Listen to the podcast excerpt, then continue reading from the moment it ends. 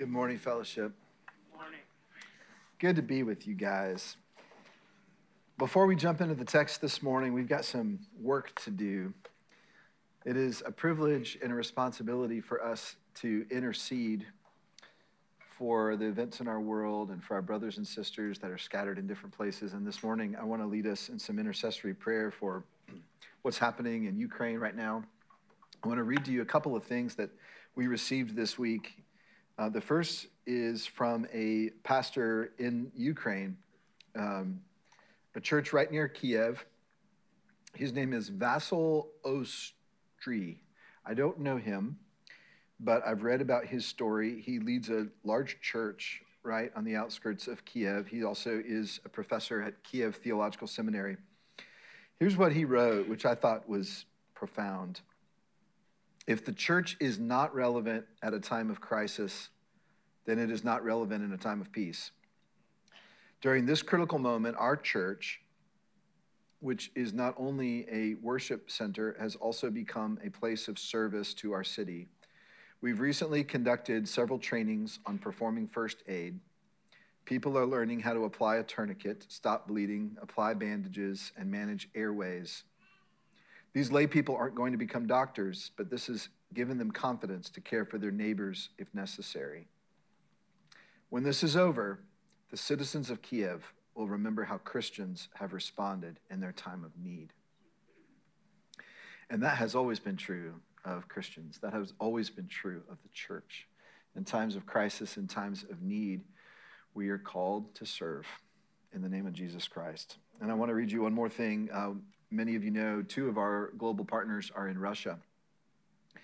Uh, one of them, named Denislam, he has a remarkable story of coming to Christ, and he's ministering in an area where there are very, very few believers. Uh, he wrote this to us this week. He said, Hello, church family. We want to ask you to pray about the situation. Hostilities began today. So he, he wrote this on the day that, that uh, Russia invaded Ukraine. Many of our brothers from Donetsk and Luhansk are being taken by force to war. Many from the Caucasus went to war. My cousin was also taken away. This will bring a lot of suffering to everyone, and the economy is also suffering. Prices immediately rose. Please pray for peace. Two pastors on both sides of the border in this conflict, and if you're like me, it's just it just feels so sad and and at least from our, my perspective, why? Like, what the pointless bloodshed? And yet, here we are in this series on Ruth, talking about God's providence, God's sovereignty. God's going to use, he's going to work, he's going to he's going to use this for the gospel to go forth. I believe that, but we need to pray and we need to intercede for these brothers and sisters in this part of the world. So bow your heads with me now. Let me lead us in this. Father, what we're doing right now and coming to you in prayer for these people in a different, far place from the world is not a small thing. It is not a passive thing that we do. To, to pray for them, to call out to you, to intercede for them is an active way that we show our commitment as a family of faith with these people, most of whom we've never met on the other side of the world. So, right now, Father, there is fighting going on, there is intensity, there is loss of life that is happening right now. And we pray that you would intervene in a miraculous way and that you would bring peace to this land. I pray for the, the, the body of Christ in Ukraine, in the church that we just read about, that, that those that have stayed, and, and many have stayed for the purpose of serving and sacrificing. I pray, Father, that Jesus Christ, the name of Jesus Christ, would be profoundly shared and told, that you would glorify yourself even through the tragedy of war. I pray, Father, for those in Russia many of whom, most of whom, are probably likely grieved because of the losses and the struggles. And I pray, Father, that you would encourage them. And I pray, Father, that you would allow the church in Russia, albeit small, to shine a bright light in a season of darkness. And specifically, pray for our partner, Denislam. We pray for his prayer requests that you would encourage him in that community as their men are being enlisted and taken away to fight in a, in a war that uh, we believe would not be what you would desire. And I just ask God that you would redeem, redeem the mess, be at work in this, even this. In Jesus' name we pray. Amen. Amen. If you did not get one of these books on the way in, we want you to have one. We started our Ruth series last week. Maybe you were here for that. You maybe picked up a book then, but go ahead and grab one now. Don't be shy. If you didn't get one, just get up. You're going to want it. Um, what I love about this book is it's got the text on the left. It's in the same translation we teach from, which is the English Standard Version. On the right, it's just got blank space for you to you know, write or or draw. I remember my dad used to tell me, "It's like Rob, it's okay for you to draw in church, but try to draw something connected to the sermon." You know, he's just planting that little seed in me even then. You know, so yes, you can uh, draw aircraft and spaceships and connect it to the Bible. i am living testimony. But uh, we're in this series called Ruth. That the subtitle is Ordinary Providence. I want to talk about both of those words. The word providence, as Lloyd explains last week, it means God is in control of all things. God is in control of all things. We believe that's what the Bible teaches. I like the way Lloyd said it last week. He said, That says easy, but lives hard. The book of Ruth is mostly about the lives hard part of that equation.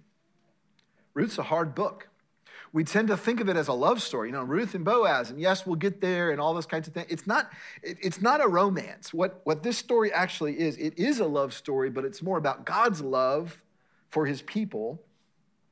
It's about the unseen ways God directs and governs our lives, ways that are often confounding, but always purposeful, always moving us closer and closer toward himself because he is love. In Lloyd's intro last week, he said this phrase that he said we're going to keep saying because it's really important to understanding Ruth and it's really important to applying Ruth to our own lives. Here's the phrase there's more than meets the eye. That's true in this story God's direct voice never shows up in this story, but God's hand is all in the story. There's more than meets the eye. It's also true in our lives. There's reason and purpose we're in this book right now. I don't know what's, going, what's in your life. I don't know what the losses are that you're struggling with. I don't know how God, through the, the Holy Spirit in you, will connect your own circumstances to this ancient text, but He will.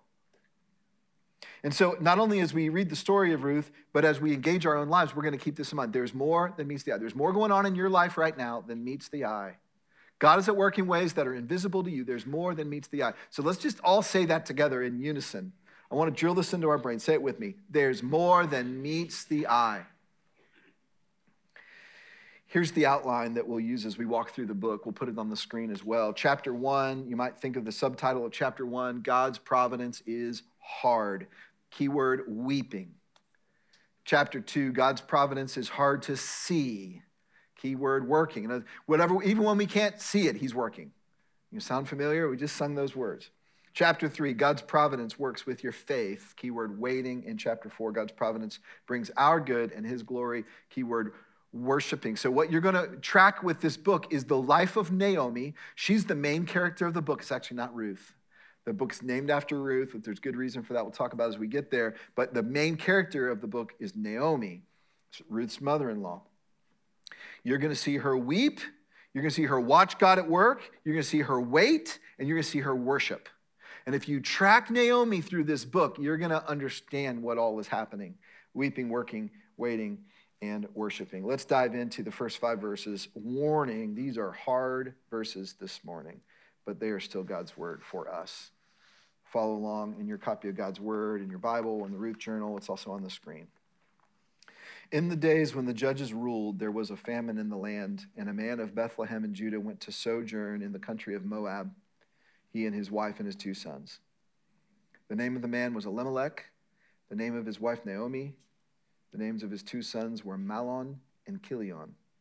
They were Ephrathites from Bethlehem in Judah.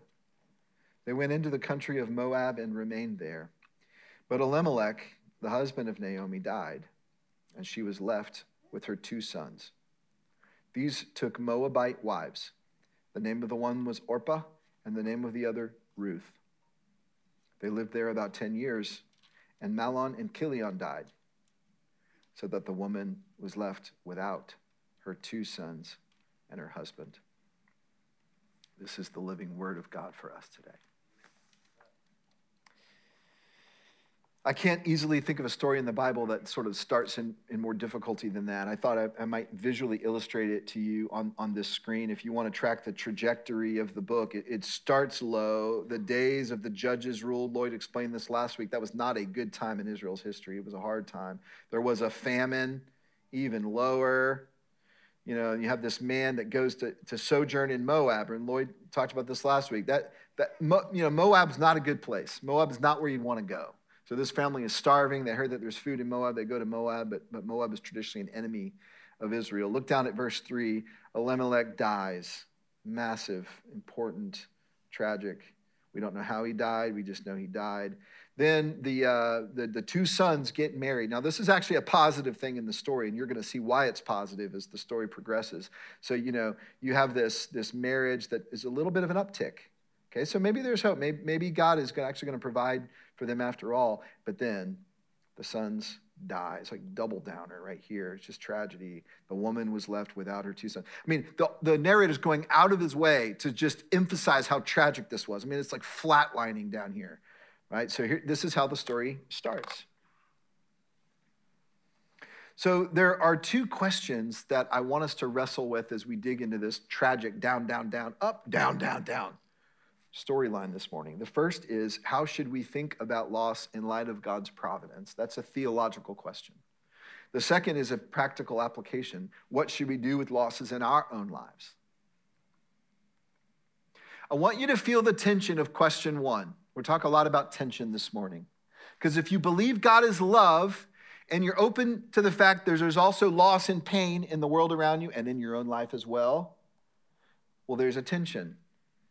Why is it so hard if God is good? And then we'll talk about that second question is well, what do we do in light of that? How, do, how are we to live out that tension? Let's start with question one. What should we think about loss in light of God's providence? This is actually the question that the book of Ruth addresses. If you analyze the plot of the book, you might describe it as problem resolution. Lots of stories you and I know are written that way. Think how many books, movies, starts off within the first five minutes, 10 minutes, you know, sometimes even less than that, there's a problem. And the whole rest of the story is about how that problem is going to be resolved. Same thing. It's a good way to understand this book problem resolution. There's a surface level problem in Ruth, and then there's a deeper theological problem in Ruth. I don't mean a problem like there's a theological problem, but there's a theological question that's being addressed. So let, us look at these. The surface level problem is the death and emptiness of Naomi's life resulting from the loss of her husband and sons. We're five verses in, problem has been stated. This woman has no means of providing for herself. We'll talk more about that in a little bit. But the deeper problem is what we've already said. If God really is sovereign, providential, in control of all things, what do we do with the fact there's so much loss in this story and in our real lives? Surface level, deeper problem. As we wade into this, you have to know two things about the cultural context of this story for you to really feel the tension that this book is grappling with. In the time of that day, society was not organized like our society is. There weren't strong state or national governments. There, there wasn't really a sense of provision for people working together and caring for the marginalized. It was a little bit of, of every family for itself. Now, there was an organizational system that I want to explain that was based around the patriarch of the family. So, this, this illustration gives you a little bit of an idea of how society was structured in Israel and, in most of the world in the ancient Near East at the time that, that this, these events occurred. Notice what's at the center the patriarch's household. Now, the patriarch was a really important part of their culture. The patriarch was often the, the oldest living male of the extended family, so the father, the grandfather, you know, whoever's still the oldest. Listen to what he was actually responsible for. The patriarch was responsible for the economic well being of the family, he was responsible for enforcing the law. They didn't have police to do that. The patriarch was supposed to enforce the law within his family. And he had responsibility to care for members of the family who became marginalized through poverty, death, or war. So let's say he had a son who married a woman. They would live all together on the family property, kind of like a compound. They would work the land together, the grandfather now, the son, his wife, their grandkids. Let's say the son died. You now have a widow and you now have orphans. It was the patriarch's responsibility to care for that family. Now, moving outward, sort of in, in centrality and purpose, you have the clan. You know, this is the broader, broader extended family. You have the tribe, you know, 12 tribes of Israel, and then you have the nation. So if I were describing my identity in this culture, if I lived back then, I'd say, I'm Rob. I am of the household of Robert, okay, my father who is still living. And I would first say him first. Second of all, I'd say, I'm of the clan of the Sweets, you know, the extended, broader family, the clan. I'm of the tribe of Benjamin, or whatever the tribe is, that I, and I'm of the nation of Israel. And I would say it in that order because that was sort of the, the importance and the centrality of my identity. So, in, in this system, you can see the importance of the patriarch's household. I want to just teach you really quickly some Hebrew. Beit means house. Ab means father. So the Beit Ab is how they would describe that central part of society, the Beit Ab. And so they would use that phrase all the time. What Beit Ab are you a part of? Or, or you're provided for through your Beit Ab. By the way, uh, Lloyd shared last week, Bethlehem, which is the town that this family came from, is Beit, or sometimes spelled B E T H, Beth. Lechem, bread house of bread. So that's Beit Lechem, Bethlehem. This is Beit Ab, house of the Father. Now, these Beit Abs were so critical that if you weren't connected to a Beit Ab, you were immediately vulnerable in that community. So this is exactly what happened. They, they as a family, this Beit Ab of Elimelech, they move away from the tribe, away from the clan. They go to Moab. And in Moab, the patriarch dies tragedy, immediate fear. The good news is Naomi had two adult sons, and so the oldest would then become the patriarch. He dies. The youngest would then become the patriarch. He dies. And you have three widows. And they are suddenly the most vulnerable people in the world because they're far away from home. You know, Naomi is. You know, Naomi's from Bethlehem and she's way over here in Moab they don't have a patriarch. They don't have anyone to provide. In that society, in, in women, there, there's nothing right about this, but in that society, you could not provide for yourself. There was no means for you to provide for yourself. There was no way that you could provide yourself. You're always only being provided for in connection to a male. That's how that society worked. But God's going to bring redemption. But before we get to the redemption, that's weeks from now, let's just feel the tragedy that you have this woman, Naomi, that suddenly, you know, she leaves Israel in, in a good place, you know, under the home of her patriarch, her, her husband in this case, and now she's left as one of the most vulnerable people in the world. And so the tension between Naomi's tragic loss and God's providence is clear.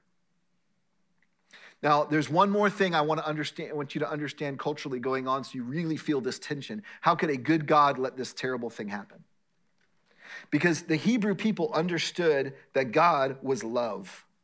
God was Hesed. This is the Hebrew word most often used to describe um, God's loyal, faithful love. You can see the definition on the screen. It is sometimes um, translated in your Bibles loyal love, loving kindness, faithfulness, unfailing kindness, devotion. Oftentimes, it's just translated love. Uh, if you know the Greek word agape, which is sort of like this um, um, selfless love, the Hebrew hesed is similar to that. It's this God is so loyal, he's so committed to his people, his covenant, that to violate his loving commitment to them would be to violate his own character.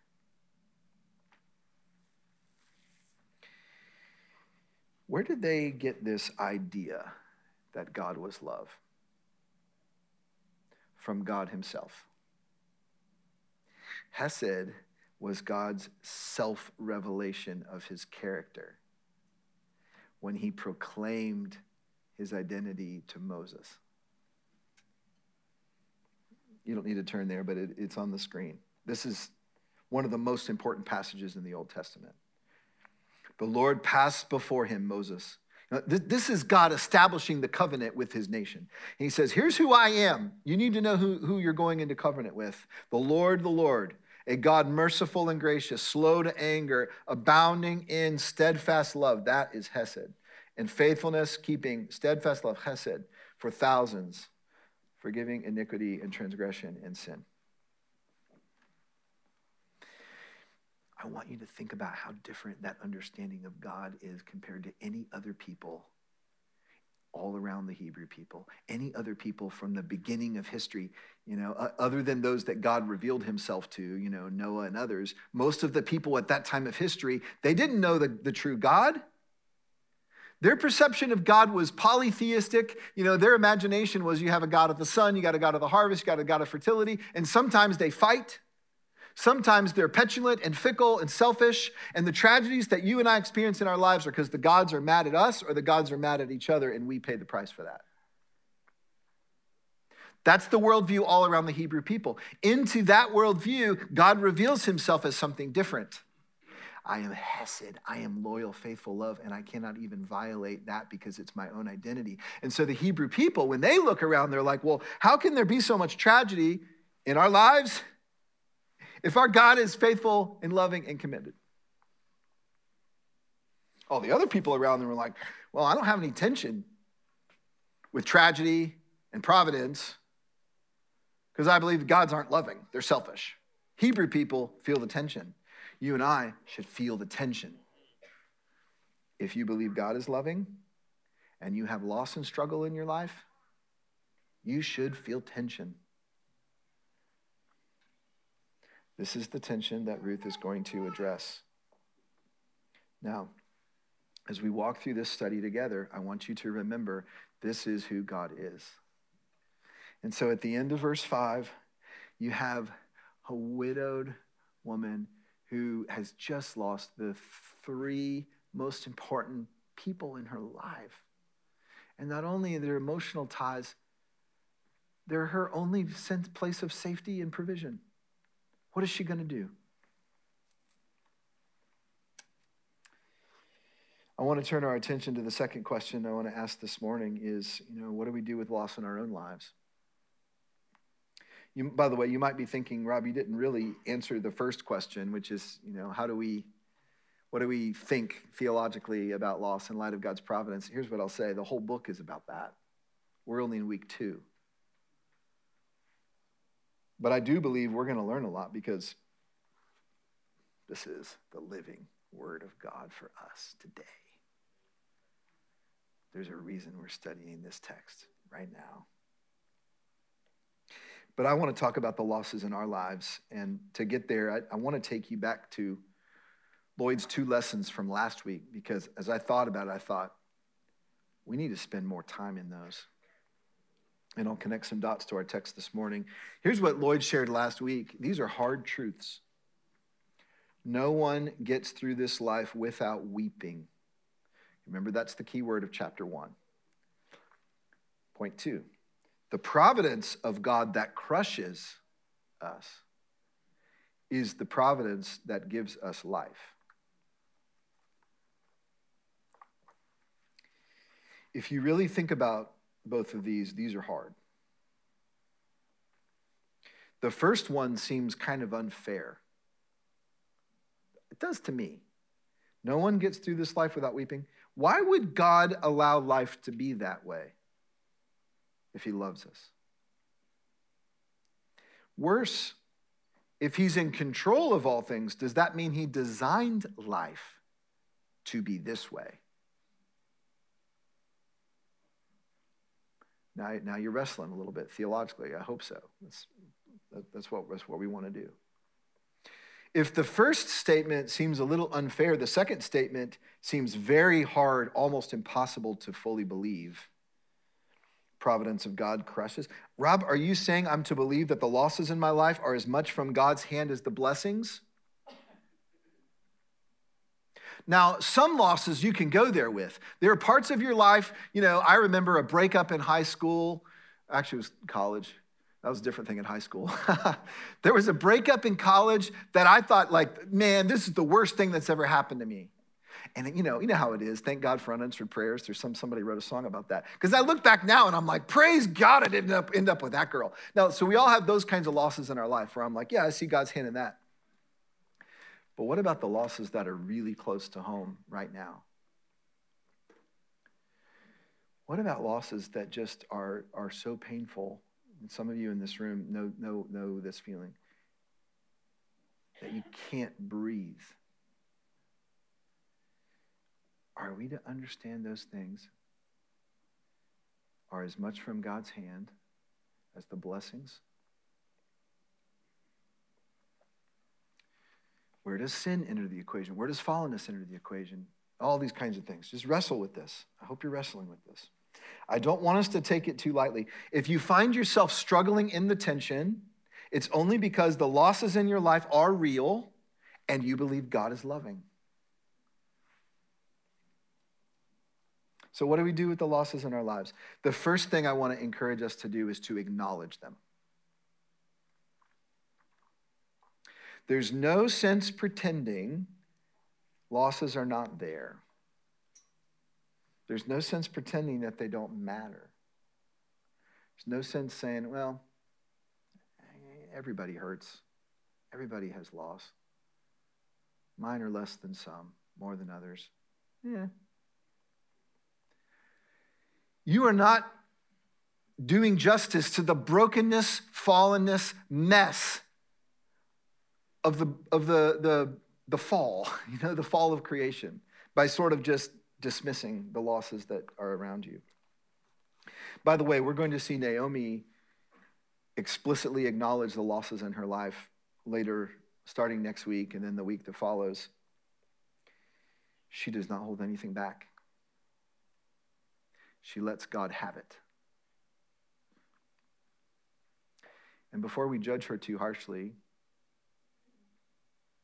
I want to encourage us to carry the tension in our own lives. Ultimately, God could have prevented your loss.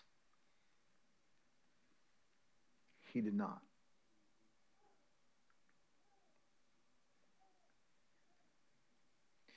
When we acknowledge our loss, when we, when we name it, I actually think we're honoring God because we're saying what's true and we're saying, God, I have enough faith to bring something really hard in my life in front of you and say, Why?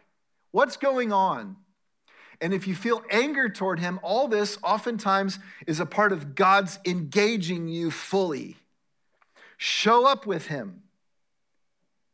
Be real with him. One, one of our uh, core values here is courageously real. We tend to think about that, you know, in fellowship groups and being honest with each other. Let's also apply that to our relationships with God.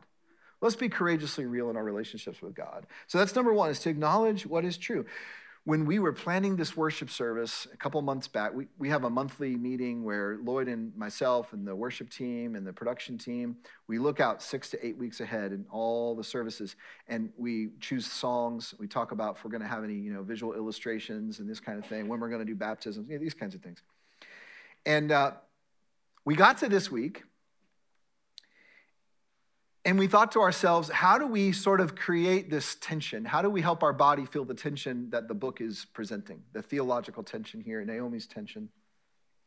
One of the ways we've been doing this, if you've noticed, the last two weeks, our, our music has been really stripped down. It's been acoustic, you know, it's been lower. Last week, it was just Brian on the piano. What we're trying to do is sort of integrate in the way we're singing, the way we're expressing our faith into the reality of where we are at the book. When we get to the end of the book, okay, get ready for the drums and stuff to be back. You know, some of you will roll your eyes and be like, oh, I like the other stuff later. Some of you be like, yeah, I want to just be loud and proud and all these kinds of things. We're going to take that journey together. So that's part of it. But this particular week, week, we asked the question what if we could invite our body to name the losses in their lives? Not put your name on it, not, not, you know, not, not share personal, you know, your dirty laundry, so to speak, whatever, but what if we could all see what we're all wrestling with on a screen somehow to know that we're not alone? We're going to do that. This is just an anonymous thing. There's no way of, of us knowing or tracking what you write in, but there's a QR code on the screen. And I want to invite everybody, if you're watching online too, you too, just hold up your phone to that QR code. If, you, if the QR code doesn't work, you can go to that website and punch in that code. But let me tell you what this is. You're going to go to this website, and you know you don't have to. You can pull it up just to see it. If you're curious, just pull it up. I promise there's no like evil virus or anything like this. Okay. Uh, you go to that website, so either scan it or, or type in those, those things. By the way, if you scan it, you do not have to type in the code, okay? You get all the way there if you scan it. So what you'll see is say, it'll say name your loss, and there's just a blank. Go ahead right now. Type in a word, type in a phrase, type in a loss in your life. It could be something you're, you, you've, you've recently lost something you've lost even a long time ago, that still is a real part of your life. Let's be courageously real. There's no names attached to these. There's no way we can track your device or that. That'd never be our intention. We want to be known. We want to be together as a body. We, we want to proclaim what's true and invite God into these spaces. So as these start coming in, you're gonna, they're going to show up on the screen. And Michael, whenever you have those ready, you just put them on the screen, and we're going to have a chance. This is real time. And, and the ones that are, are bigger are the ones that are mentioned multiple times. And I'm just going to give us two or three minutes of silence right now for us to read the losses in this room.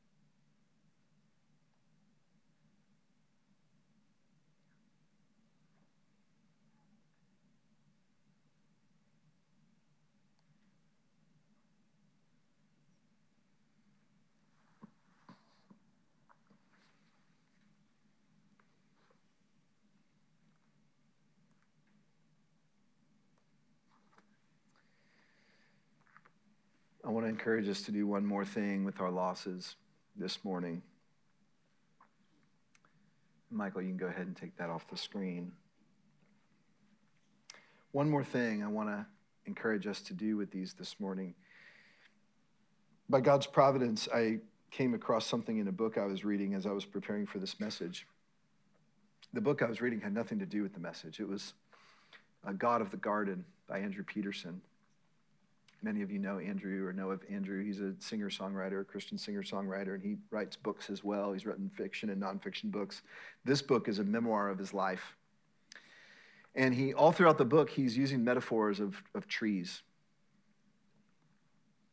He gets to this one chapter where he talks about the hardest time in his life, a, a season where he was just in a dark, dark place of depression, maybe 10, 12 years ago. And the way he describes it, he used this metaphor. He was like, it just kept raining. Have you guys ever been in a place of life where it's like the sun will not come out? It's just rain. And, and he, he said, I, I, I prayed about it, kept raining. I prayed, God, just let me see the sun again. You know, let, let me just feel life again. Kept raining. He finally got the feeling that God was deliberately doing this to him sending rain unrelentingly into his life. So he did what songwriters do. He wrote a song about it, not necessarily intending to ever record it. Here's an excerpt I tried to be brave, but I hid in the dark. I sat in that cave, prayed for a spark to light up the pain that remained in my heart, but the rain kept falling. There's a woman at home. She's praying for light. And my children are there, and they love me in spite of the shadow I know that they see in my eyes. and the rain keeps falling. So he got to a certain place in that song and he didn't know how to finish it, so he put it on the shelf until, in God's providence, he discovered a little poem by Luci Shaw called Forecast. Here's the poem. See if we can get this on the screen. Planting seeds inevitably changes my feelings about rain.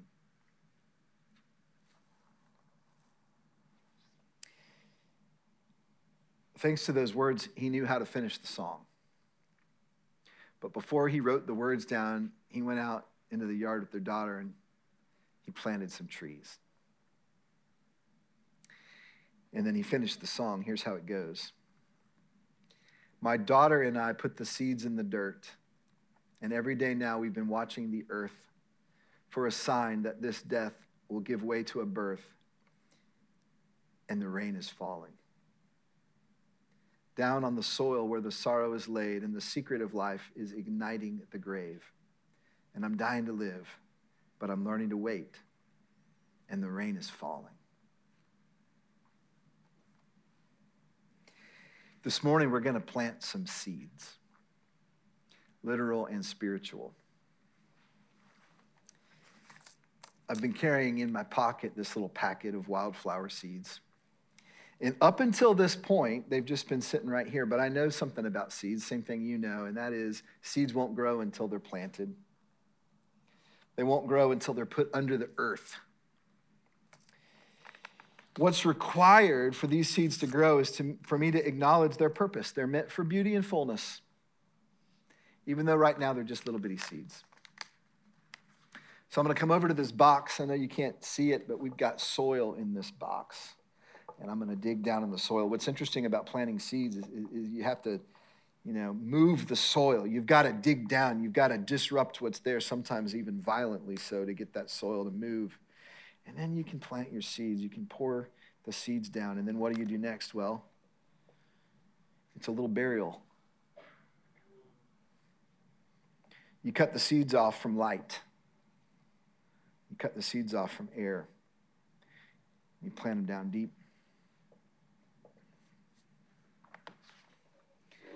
And then you water them. And if we're talking about these seeds representing the losses in our lives, we water them with our tears.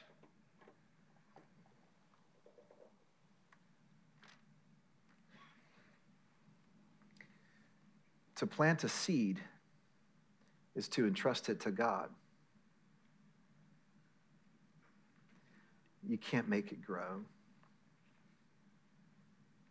You put it in the earth and entrust it to God.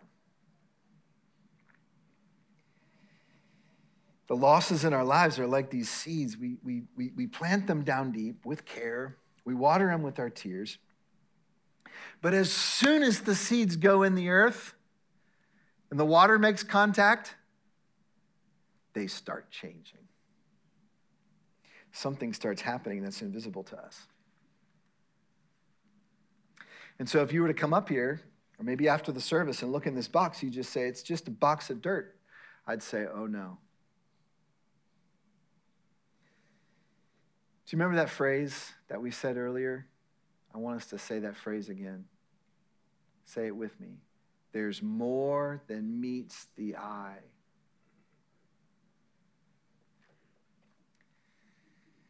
Over the next couple of months, as we study this book, we're going to keep watching this box. We'll, we'll make sure it gets sunlight. We'll keep it watered. You know, we'll keep it warm until it's warm enough outside. By the time we get to Easter, by the time we get to the end of Ruth, we're going we're going to see something in that box. We're going to keep our eyes. We're going to keep waiting while God is working. Our invitation to life this morning is for you to do this too. I have a packet, or we have a packet of seeds in the back as you go, and they'll be available to you. Pick one up on your way out this morning. And I want to encourage you to plant these. You got to keep them indoors for a little while until the danger of frost is through, and then maybe take them outside and plant them outside. But find a pot, find a planter. Go get one if you don't have one. Plant these little seeds. It's, it's nothing much, it's just these little wildflowers, but they're going to be beautiful when they pop out of the earth. Plant some seeds this week. Start watching and waiting for God to grow them into something beautiful. As we walk through Ruth, we'll be watching our seeds.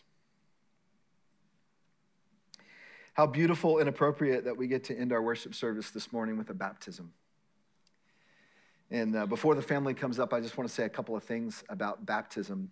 When I was out there worshiping with you all earlier, it just caught my eye how similar this box looks to that box. We didn't even plan it that way, honestly. Uh, the other thing I think that box has always looked like to me is a coffin.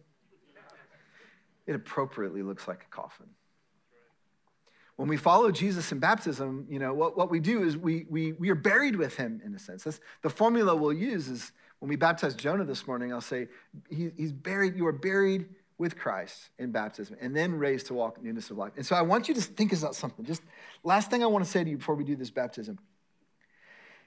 In John 12, 24, Jesus says, unless a seed falls to the ground and dies, it remains alone. But if it dies, it can bear much fruit. Jesus became a seed. He took all the loss and the sin and the brokenness and the disruption of God's good creation. He put it on himself. He said, I will go under the earth. The tears of the Father, and of sense the whole world, will water this soil and the Father will raise me back up. And that is exactly what happened. And because Jesus became the seed, we can all be a part of the fruit. We are this morning evidence of the seed of Jesus sprouting through the grave, bearing forth, and being multiplied through 2,000 years into Franklin, Tennessee, of all places. Come on. And this baptism this morning is one bud from the seed of Jesus Christ.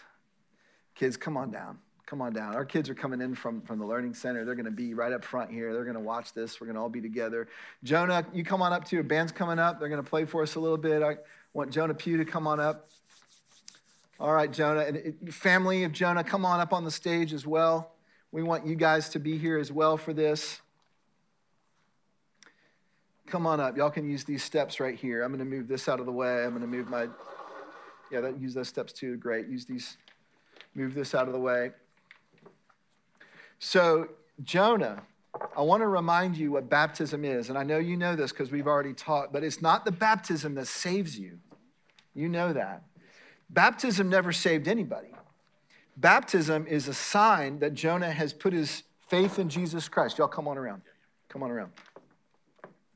And what we get to do now, Jonah, as your family of faith, is we get to witness and hear about what God has done in your life. And you're going to go under the water and you're going to come back up. All right, microphone, here it is. So, Jonah, I'm going to start with you, and I want to ask you a couple of questions. The first question I want to ask is Tell us when you came to believe in Jesus. i am going to hold this for you because you probably shouldn't put wet hands on this microphone, okay? So, tell us about when you came to believe in Jesus. So, I've been believing him since um, I've been believing him for my whole life, but um, I let him into my heart when I was seven years old. And how old are you now? I'm 10. Okay, so three years ago. And, and you remember that time when you let him into your heart? Yes, sir. I'm so glad you chose to do that. And, and uh, you know what? He's had a plan from you from, from the very start. Mm-hmm. And he knew that you were going to let him into your heart at seven years old. And so we, we are so thankful. Thank you for sharing that with us. Mm-hmm. And Jonah, tell us right today, right now, why are you choosing to do this this morning? Uh, I'm choosing it because I, I want people to know that I actually love God and I go to church not to just get it over with and to actually do church and attend in it and learn about God. I love that. Did you guys all hear that? Come on.